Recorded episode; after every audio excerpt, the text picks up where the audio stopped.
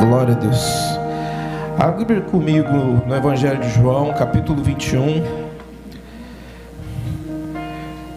Evangelho de João, capítulo 21, do versículo 15 em diante.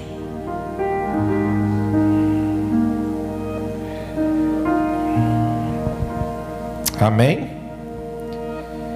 Depois de comerem, Jesus perguntou a Simão Pedro: Simão, filho de João, você me ama realmente mais do que esses? Disse ele: Sim, Senhor, tu sabes que eu te amo. Disse Jesus: Cuide dos meus cordeiros. Novamente Jesus disse: Simão, filho de João, você realmente me ama? Ele respondeu: Sim, Senhor, tu sabes que eu te amo. Disse Jesus: Pastorei as minhas ovelhas. Pela terceira vez ele lhe disse: Simão, filho de João, você me ama? Pedro ficou magoado por Jesus lhe ter perguntado pela terceira vez: Você me ama? E lhe disse: Senhor, tu sabes todas as coisas e sabes que eu te amo. Disse-lhe Jesus: Cuide das minhas ovelhas. Pai, em nome de Jesus, nós te louvamos, ó Deus. Nós te damos graça, ó Pai, por essa noite. Eu te peço, Espírito Santo, toca os corações nessa noite, toca na minha vida. Enche esse ambiente da tua presença. Enche esse ambiente do teu amor. Derrama do teu amor aqui. Ó Pai, há vidas aqui, Senhor, ó Pai, que necessitam, Senhor, ó Pai, de um toque do Senhor nessa noite. Vidas que precisam de corações, ó Deus, serem restaurados, ó Pai, serem curados e eu te peço, Espírito Santo, faça a tua obra aqui nessa noite. Toda a autoridade, ó Deus. Ó Pai, desse ambiente está nas tuas mãos. O Senhor tem o controle de tudo. Ministra aos corações em nome de Jesus. Amém, queridos? As condições de apacentar as ovelhas está ligado a amar Jesus. Veja só que Jesus ele pergunta por três vezes para Pedro e a Bíblia fala assim que na terceira ele se entristece. Eu até vi um estudo uma vez que ele fala que quando ele está falando aqui com Pedro, existe o amor ágape, ágape, perdão, que é o amor que é um amor de você se doar, é um amor de você dar a sua própria vida por alguém, e existe o amor filéu, que é um amor de amigo, de companheiro. Alguns estudiosos dizem que no original, no grego, essa mensagem está dizendo assim: Jesus está perguntando para ele, Pedro, tu me ágape, está falando, o teu amor é um amor de dar a sua vida por mim, e Pedro está falando assim: ó, Jesus, eu filéu, está falando meu amor de companhia, porque ele está dentro de uma frustração. Ele está passando por um momento muito difícil, Pedro, um momento da vida dele onde ele achava que estava capacitado, ele estava junto com Jesus, ele andava junto com Jesus, ele presenciava tudo aquilo que Jesus estava fazendo e ele estava envolvido em meio a tudo aquilo.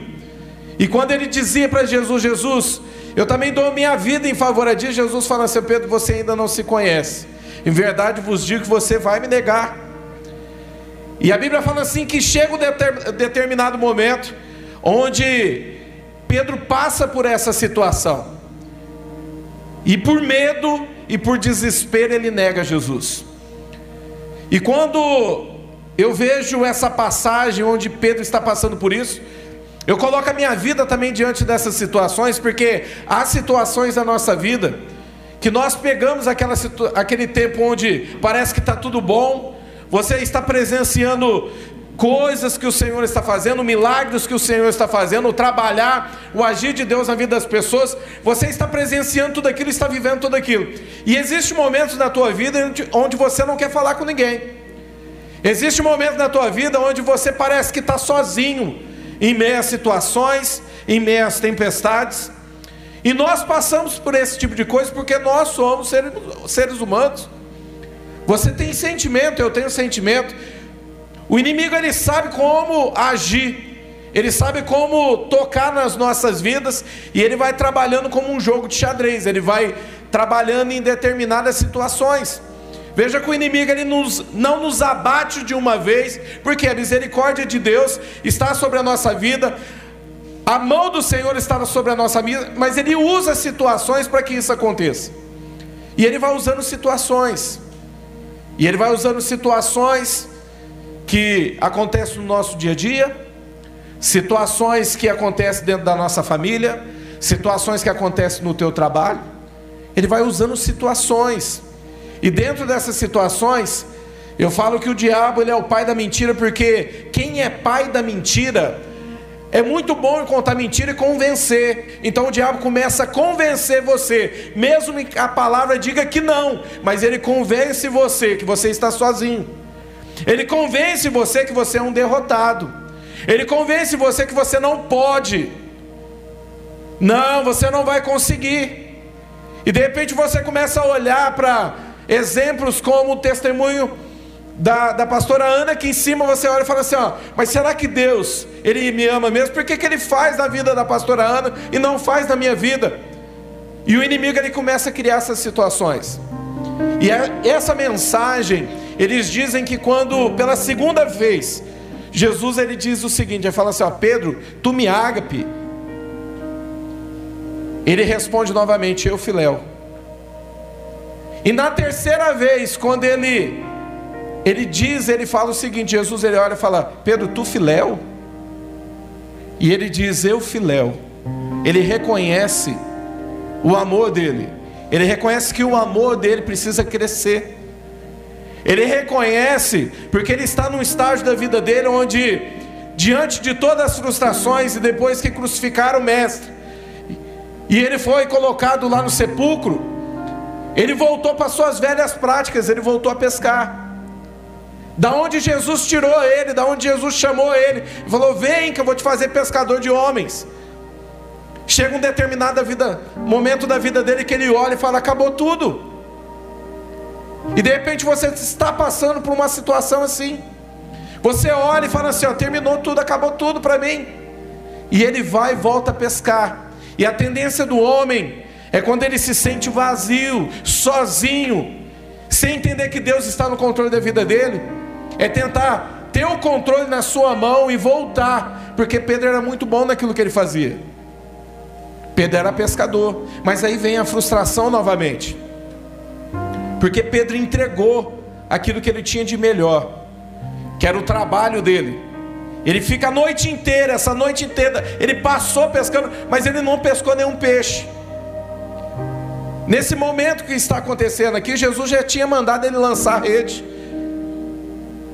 Eles não sabiam que era Jesus, mas quando ele lança por conta da palavra de Jesus, e eles recolhem, a rede está cheia de peixes. A Bíblia fala assim que Pedro entende que é o mestre, e ele pula e vai ter com Jesus. E esse papo está acontecendo, e ele está ouvindo tudo que está acontecendo porque ele entende que Jesus ainda está no controle de tudo. Jesus perguntou algo para eles: Você tem vocês pescaram alguma coisa? Tem alguma coisa para comer? Jesus não está perguntando isso porque ele depende de peixe ou porque Jesus estava com fome. Jesus está perguntando a condição do homem porque ele tem algo para oferecer. E nesse momento ele está oferecendo algo. Quando os discípulos vêm, Pedro ele pula nas águas, vai ter com Jesus. A Bíblia fala assim que Jesus já está ali com o pão e assando o peixe. Jesus ele não te pergunta porque ele quer algo de você.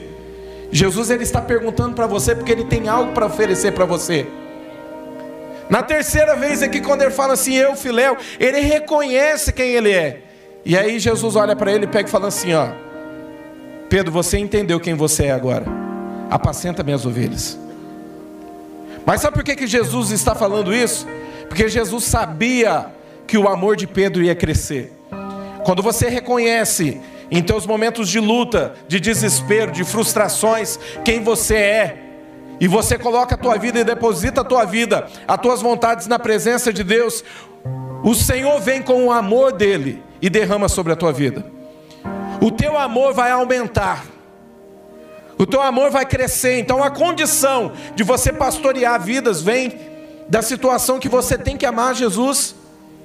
E eu te pergunto nessa noite, você ama realmente Jesus? Você daria o teu tudo para Jesus? Você ofereceria o seu tudo para Jesus?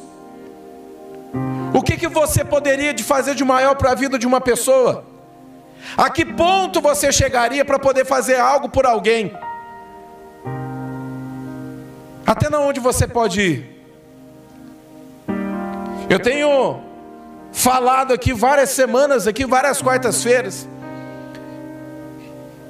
que Deus ele faz você passar por determinadas situações, não é para ele olhar para você e falar assim: agora eu conheço quem é o Lucas, porque o Lucas passou por essa prova, essa prova e foi aprovada. Não é por conta disso, querido. Jesus ele permite que você passe por isso para você entender até na onde você pode ir, porque ele conhece teu coração. É para você saber até na onde você pode ir. É para você saber também que quando você não conseguir passar, entenda uma coisa: de repente você perdeu uma batalha, mas você não perdeu a guerra. É para você entender que, não, Senhor, eu entendi que eu preciso mais do Senhor para poder vencer em algumas determinadas áreas da minha vida. Eu preciso me entregar mais na presença de Deus. E o entregar, querido, é muito pessoal teu, porque Deus não toca no teu livre-arbítrio. É você que rasga o teu coração na presença de Deus. Em Isaías 59, 2 diz assim: ó, as vossas iniquidades fazem divisão entre vós e o vosso Deus, para que ele não te veja e nem te ouça.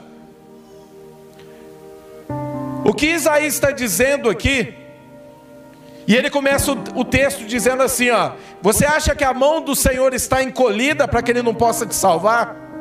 Não é isso. O que ele está querendo dizer é que, a partir do momento que o homem escolheu andar nas suas próprias vontades, fazer da sua forma, do seu jeito, e se distanciar da presença de Deus através do pecado, as nossas iniquidades criam uma divisão. E essa divisão da desobediência não deixa o Senhor te ver e nem te ouvir.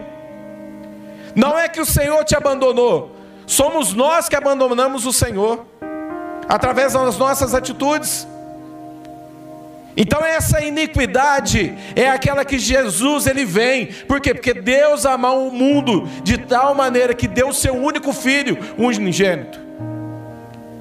Ele amou tanto o mundo que ele deu o seu único filho e ele disse o seguinte: só existe uma maneira de chegar até os meus filhos. Só existe uma maneira de chegar até eles. Eu vou fazer o meu filho passar por tudo isso. E quando Jesus ele vem, e ele passa pela cruz. Naquele momento ali, todas as iniquidades da humanidade estavam sobre Jesus. Até o próprio Jesus, como carne, como filho, ele olha e fala assim: Pai, por que, que o Senhor me desamparou? Porque naquele momento, todo o peso da iniquidade do homem estava sobre Jesus, o próprio pai não conseguia ver o filho. Por quê? As nossas iniquidades fazem divisão entre nós e o vosso Deus, para que ele não te veja e nem te ouça. Você e eu precisamos entender o tamanho do chamado da cruz, o tamanho do amor de Deus pelas nossas vidas. Porque não havia jeito a não ser pelo próprio filho, o único filho, de morrer pelos nossos pecados. E Jesus fez isso. Quando Jesus está pregado naquela cruz, eu falo que aqueles dois ladrões que estão ali, um de cada lado dele, representa a humanidade. Porque enquanto um está zombando, está falando: se você é Deus, desce dessa cruz. Se você é Deus, o que você está fazendo aí? Está zombando diante as dores, as frustrações, o orgulho está ali dentro. O outro está dizendo assim: não, para de dizer isso. Nós merecemos estar aqui, mas ele não. Não existe culpa nele.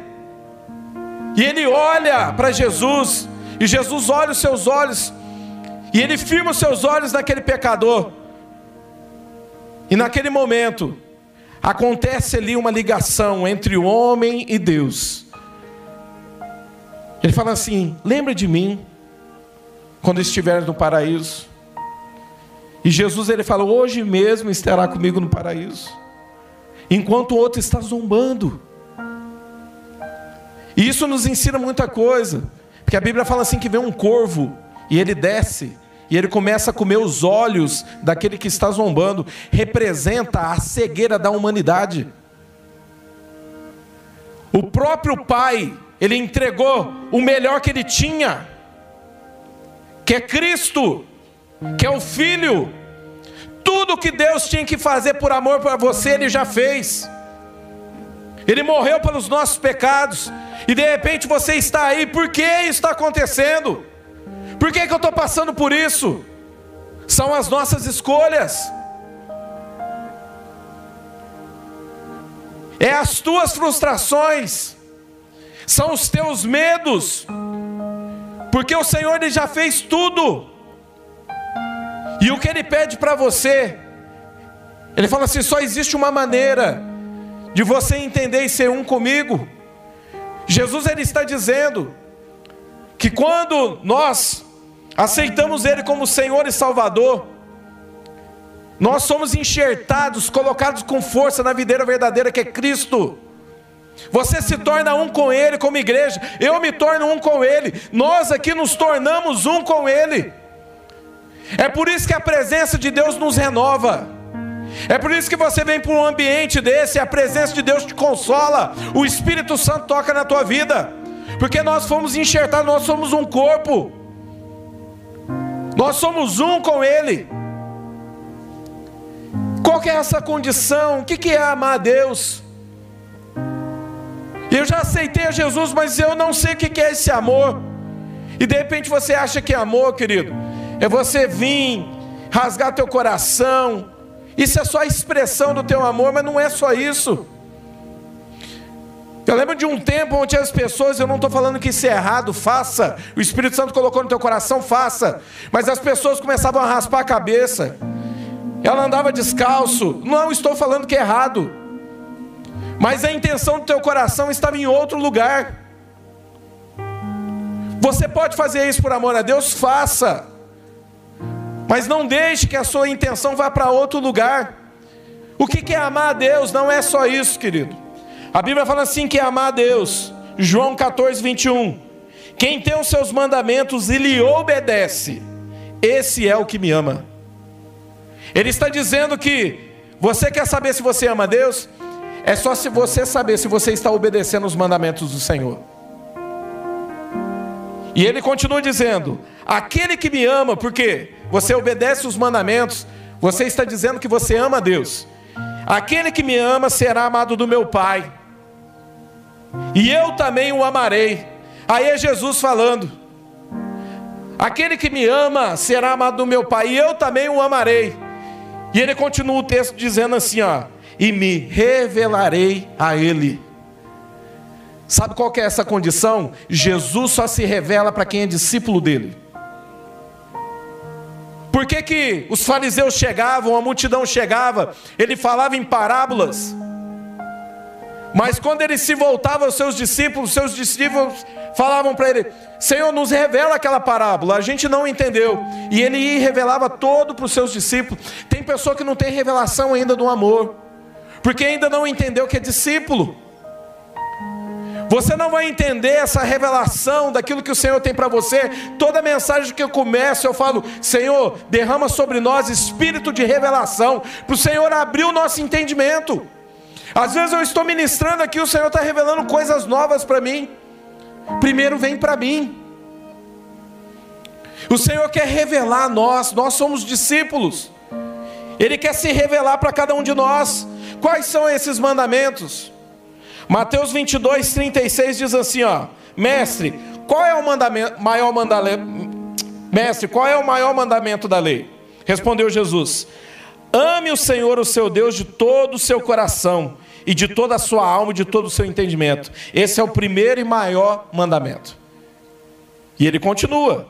E o segundo é semelhante a ele: ame ao seu próximo como a si mesmo.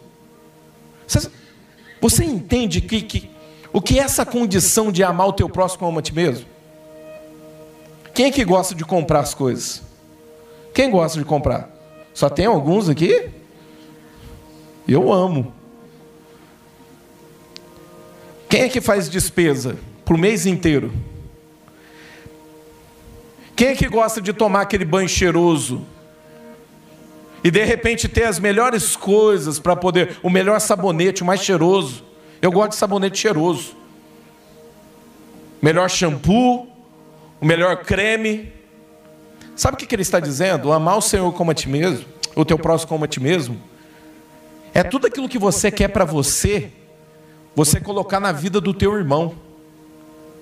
É quando você vai fazer despesa no mercado e você compra tudo para você e fala assim, ó, agora eu vou passar o mês inteiro aqui, ó, com tudo que eu preciso. É você entender que o teu irmão também precisa e de repente aquela palavra vem como remo, que já aconteceu comigo. E você ir lá e levar para toda aquela pessoa e falar assim, ó, aquilo que era para mim, isso é amar o Senhor como a ti mesmo. Amar o Senhor como a ti mesmo é você ter o mesmo cuidado que você queria para você, você também querer para o próximo. Mas tem pessoas que gostam de ficar na mesmice. Elas gostam de. Elas olham para as pessoas, gostam de se fazer de vítima. E aí se não, não se coloca na vida do outro irmão. Irmão, se você viver assim, você vai viver frustrado a tua vida inteira.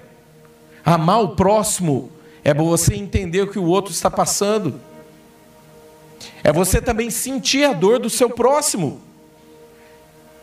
Você não vai cumprir o teu chamado se você não entender a revelação do amor ágape de Deus. De você se doar por alguma coisa. Por você fazer por alguma coisa. É fazer para o teu próximo como a ti mesmo. Isso é mandamento. E ele fala assim que nisso se resume todos os mandamentos, nesses dois. A Bíblia fala assim que um jovem rico chega até Jesus. E ele fala assim: Senhor, o que, que eu tenho que fazer para herdar a vida eterna? E aí Jesus começa a falar todos os mandamentos. Mas se você ler ali com atenção, você vai ver que Jesus cita todos os mandamentos que aquele jovem faz. E aí o jovem, ele olha, ele se orgulha de si mesmo, ele fala: Isso eu faço desde a minha mocidade. Aí Jesus fala assim: só falta uma coisa para você.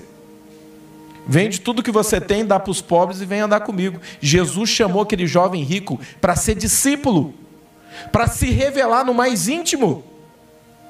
E sabe o que, ele faz? A Bíblia fala assim: que ele se entristece, porque ele tinha muitas coisas, tinha muito a perder. E ele dá as costas para Jesus, e ele vai embora.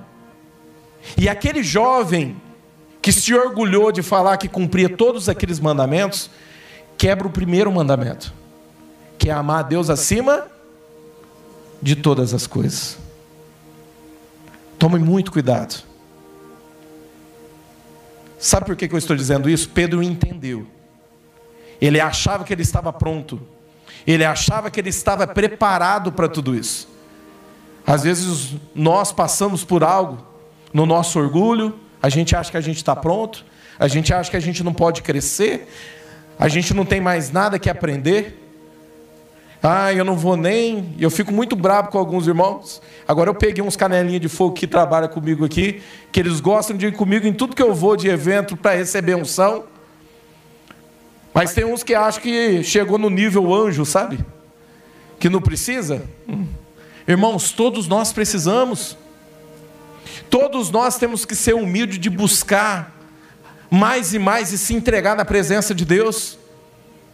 O Senhor quer se revelar a você, e às vezes para Ele se revelar, vai ser numa madrugada que você acorda e vai para a sua sala ou fecha a porta do seu quarto.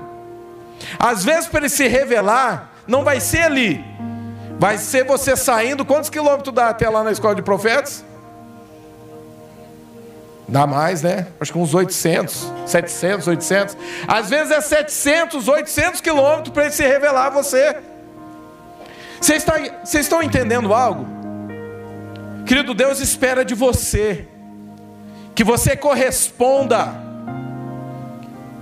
Cadê aqueles sedentos pela presença de Deus? Tem sedentos aí? Querido, eu amo a presença de Deus. Eu amo quando a gente fica no final do culto, as pessoas estão aqui recebendo a presença de Deus. Eu amo viver isso. Eu amo olhar e ver o que Deus está fazendo nas crianças. Quando eu vejo crianças vindo para os pés do altar, se prostrando e chorando, se derramando, eu amo ver tudo isso. Eu falo, Senhor, derrama mais sobre a minha vida. Às vezes, quando eu vejo que não está sentindo alguma coisa, eu falo, Senhor, eu vou me jogar. Faz alguma coisa na minha vida, senão eu vou me jogar. Eu amo ver tudo isso, querido.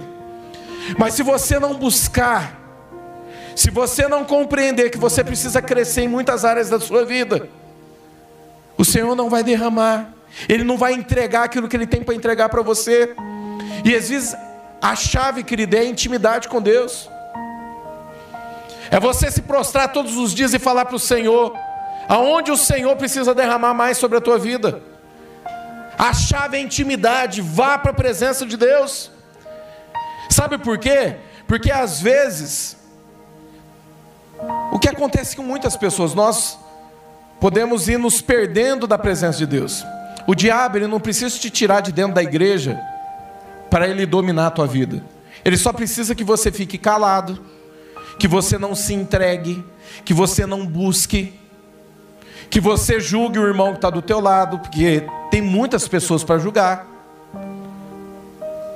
De repente você começa, é como aquele que esconde o seu talento num lenço, porque a Bíblia fala que para um ele deu cinco, para outro ele deu dois e para um ele deu um. O que tinha cinco multiplicou outros cinco, o que tinha dois também. Mas aquele que tinha um enterrou. Ele enterrou por medo. Ele enterrou porque ele era inseguro. E o Senhor julga ele conforme o coração dele. Porque na hora que chega naquele aquele bate-papo com, com o pai, ele olha e pega e fala assim: Ó, eu escondi, porque eu sei que o Senhor é um homem duro. E nós, às vezes, temos uma visão de Deus que Deus é duro demais, que Deus está nos punindo. Ah, eu estou passando por isso porque o Senhor está nos punindo. Você precisa ver o amor de Deus em pequenos detalhes. Às vezes a gente faz como esse último que faz o que ele enterra. Ele enterra, ele começa a julgar. E está cheio de pessoas para te julgar. E sabe o que, que Deus faz? A obra de Deus não para, querido. O amor de Deus continua sendo derramado. Deus não perde o controle de nada. Ele vai tirar de você e vai dar para aquele que multiplicou dez lá, dez vezes. Às vezes a pessoa fica, ah, eu vou fazer chantagem. Vai fazer isso comigo? Então tá bom. E a gente esquece que nós estamos lidando com Deus e Deus não perde o controle de nada. Se você parar e estacionar, Deus vai respeitar. Se você quiser murchar e morrer, Deus vai respeitar. Ele deixou de te amar? Não, ele te ama. Ele vai colocar uma pessoa na tua vida, outra pessoa na tua vida, vai colocar várias pessoas na tua vida para te trazer de volta ao caminho. Mas se você escolher ficar ali, ele não vai mexer com você. Eu te pergunto nessa noite: até que ponto você pode entregar o teu melhor para receber esse amor de Deus na sua vida. Porque você não vai conseguir exercer aquilo que Deus tem para você se você não entender e não sentir o amor de Deus. Entender que Deus ele quer derramar algo sobre você. João 10, 1 diz assim: Eu lhe asseguro que aquele que não entra no aprisco das ovelhas pela porta, mas sobe por outro lugar é ladrão e assaltante. Aquele que entra pela porta é o pastor das ovelhas. O porteiro abre a porta e as ovelhas ouvem a sua voz. Ele chama as suas ovelhas pelo nome e as leva pela, para fora. A Bíblia está dizendo o seguinte: que Jesus é a porta e o porteiro é o Espírito Santo. Ele te chama pelo nome. Se você está aqui hoje é porque o Espírito Santo insistiu com você. Ele te conhece pelo nome. Depois de conduzir para fora todas as ovelhas, vai adiante delas, e essas as seguem, porque conhece a sua voz. Quem é a ovelha do Pai conhece a voz dele. Não entre em qualquer furada. Mas nunca seguirão o estranho, na verdade fugirão dele, porque não conhecem a voz do estranho. Jesus usou essa comparação, mas eles não compreenderam o que, que ele estava falando. Olha só, Jesus agora vai se revelar para os seus discípulos. Eles não compreenderam. Então Jesus afirmou de novo: digo a verdade, eu sou a porta das ovelhas. Todos os que vieram antes de mim eram ladrão e assaltantes, mas as ovelhas não o ouviram. Eu sou a porta, e quem entra por mim será salvo. Entrará e sairá encontrará pastagem. O ladrão vem apenas para furtar, matar e destruir. Eu vim para que tenham vida e vida em abundância. Olha o que ele está dizendo. Eu sou o bom pastor. O bom pastor dá a sua vida pelas ovelhas. Mas olha o que ele diz: o assalariado não é pastor, a quem as ovelhas pertencem. Assim, quando vê, vê que vem o lobo, abandona as ovelhas e foge. Então o lobo ataca o rebanho e a dispersa. Ele foge porque é assalariado e não importa com as ovelhas. Sabe o que ele está dizendo aqui? Tome muito cuidado. Querido, eu prego isso para mim todos os dias quando eu vou orar. Todos os dias. Porque o Senhor me chamou para ser pastor. Eu prego todos os dias para que o meu trabalho, e porque eu sou assalariado, me coloque numa zona de conforto e eu não me preocupe mais por vidas. Eu prego todos os dias para mim e eu me coloco, porque a Bíblia fala assim que esse é mercenário. E ele não dá a vida pelas ovelhas, ele não se preocupa com as ovelhas. Já passei momentos da minha vida onde eu ficava com receio de atender o telefone, porque às vezes eu saio, mas é de novo para expulsar demônio. Ah, eu vou ter que ouvir alguém por tanto tempo, eu vou ter que ir na casa. Eu passei por momentos assim. Queridos, eu estou falando de mim, eu passei por momentos assim. Que eu tive que falar para o Senhor: Senhor, eu não quero viver isso. Eu quero carregar esse amor dentro de mim. Uma das coisas que o Senhor colocou no meu coração, porque quando você se importa com vidas, você paga o preço por elas. Eu jejuo toda semana por vidas. Tem alguém aqui que está nos visitando pela primeira vez hoje, nunca entrou dentro da igreja? Levanta sua mão assim, ó. Alguém que está aqui hoje, pela primeira vez. Culto retrasado, nós tínhamos 10 pessoas novas aqui. Quem estava aqui viu isso? Culto passado nós tínhamos seis pessoas novas aqui. Quem estava aqui viu isso? Sabe por quê? Porque tem pessoas pagando preço por vidas. Sabe por que, que eu estou te per eu perguntando isso para você? Você tem pagado o preço por vidas? Eu jejuo toda semana. Eu falo, Senhor, me manda vidas novas. Eu fiquei muito feliz. Segunda-feira tinha duas pessoas novas na minha cela. Eu fiquei muito feliz. Eu falei, Senhor, manda mais pessoas. Eu tenho presenciado isso toda semana, ou é na cela ou no culto, vidas novas têm chegado. E eu falo, Senhor, muito obrigado por isso. E eu procuro fazer o que? Eu vou jejuar, eu vou orar. Nas minhas madrugadas, eu ajoelho diante do Senhor e falo para o Senhor: Senhor, manda vidas para mim e me capacito para poder cuidar delas. Porque se você não entender o que Jesus fez por você, como é que você vai dar algo para alguém que você não recebeu? Como é que você vai poder entregar algo com autoridade na vida de uma pessoa se você não entender o que Jesus fez por você? Jesus ele quer derramar o seu amor sobre a sua vida. Você recebe ou não? Por isso que eu tenho temor. Eu trabalho na obra, eu tenho muito temor. Eu tenho muito temor de fazer coisas. E não é frustrar Deus, não, porque Deus conhece teu coração, querido. É você mesmo se frustrar. É você se frustrar, você não precisa mentir. Para Deus você não mente. Você não precisa querer enganar, você não vai enganar Deus. O Senhor está dizendo aqui que o bom pastor dá a vida pelas tuas ovelhas. Até que ponto você está disposto para ganhar uma vida? Às vezes tem aquelas ovelhinhas que dá trabalho, mas ore por elas também. A Bíblia fala assim que a sua vara e o seu cajado nos consola. Às vezes, o que é vara e cajado?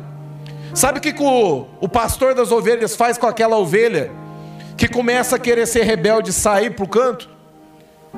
Ele vai lá, ele cata a ovelhinha no colo com muito carinho. Aí sabe o que, que ele faz? Ele quebra a perninha dela. Vocês sabiam disso ou não? Ele quebra a perninha dela, sabe para quê? E aí ele coloca ela no ombro, assim, ó, e começa a andar e pastorear com ela no ombro. Vai lá, faz a atadura na perninha dela para ficar boa de novo, e começa a andar com ela no ombro. Vai estudar sobre o pastor das ovelhas. E na hora que ele solta aquela ovelhinha, na hora que ela está pronta novamente, que ela já sarou, a ovelhinha fica aqui, ó, do lado dele. E ela não se dispersa mais e vai andar sozinha. Sabe o que, que ele faz com a ovelha para poder cuidar da ovelha? Ele vai lá, cata o azeite, e ele joga sobre a cabeça da ovelha, e ele lava os ouvidos da ovelha, sabe por quê? Porque as varijeiras vêm se não tiver o óleo, e elas botam ovos dentro do ouvido dela, e esses ovos vão para sua cabeça, e elas sentem tantas dores, que elas começam a dar cabeçada na parede, até rachar o seu crânio. Por isso que existe um bálsamo do Senhor, um óleo de unção sobre a nossa cabeça. Sabe para quê? Para o inimigo não botar as coisas na nossa, na nossa cabeça, falar no nosso ouvido. É uma proteção do Senhor sobre a tua vida. Até que ponto? Até que ponto você pode fazer algo para poder salvar uma vida? Para cuidar de uma vida? Então, às vezes, vai ter sim aqueles que dão trabalho, mas ore, continue crendo, continue jejuando. Deus é poderoso para fazer, amém? A Bíblia, a Bíblia não, perdão. A história conta que Pedro, o amor é algo tão revelador sobre a vida de Pedro, que ele começa a pegar, e a Bíblia fala assim: que eles eram homens iletrados, mas que as pessoas sabiam que eles tinham andado com Jesus. Quando ele está falando de iletrados, é a pessoa que não. Vocês viram a dificuldade que eu tenho de ficar falando? Às vezes eu erro, às vezes um irmão me corrige. E eu não acho ruim, não. Tem que corrigir sim. A Bíblia fala assim que Pedro era um desses. Só que a presença de Deus era tão tamanha sobre a vida de Pedro, que eles sabiam que ele tinha estado com Jesus. Querido, independente da situação, independente da tua limitação, entenda uma coisa: o que vai fazer a diferença é se você andou com Jesus ou não, se você está na presença dele ou não. Se você está aos pés de Jesus ou não, é isso que faz a diferença. Você vai começar a pregar, as pessoas vão começar a sentir a presença de Deus, o coração delas vão queimar, queimar por mais do Senhor. Sabe por quê? O que faz a diferença é você estar com Jesus. O amor de Pedro ele cresce e chega um ponto que as histórias dizem que Pedro ele vira e fala assim: vocês vão me crucificar? Não me crucifiquem como mestre me crucifique de ponta cabeça. E as histórias dizem que ele foi crucificado de ponta cabeça porque ele não aceitou ser crucificado como Jesus. Sabe o que vai acontecer, querido? A perseguição ela vem pelo tamanho da unção que Deus derrama sobre a tua vida. Agora eu te pergunto para você, Pedro, Tiago, João, eles estavam fora dos princípios de Deus? Todos os discípulos estavam fora para ter morrido como mártires? Estavam em pecados para ter morrido daquele jeito? Não. Era a unção que estava sobre a vida deles. Então a perseguição ela vem mesmo. Mas entenda uma coisa: se firme aos pés de Jesus, esteja com Ele, porque nada pode roubar, eles podem tirar tudo de vocês, mas a presença de Deus, ela não pode ser roubada de dentro do teu coração. Se entrega na presença dEle. Eu queria que você ficasse de pé.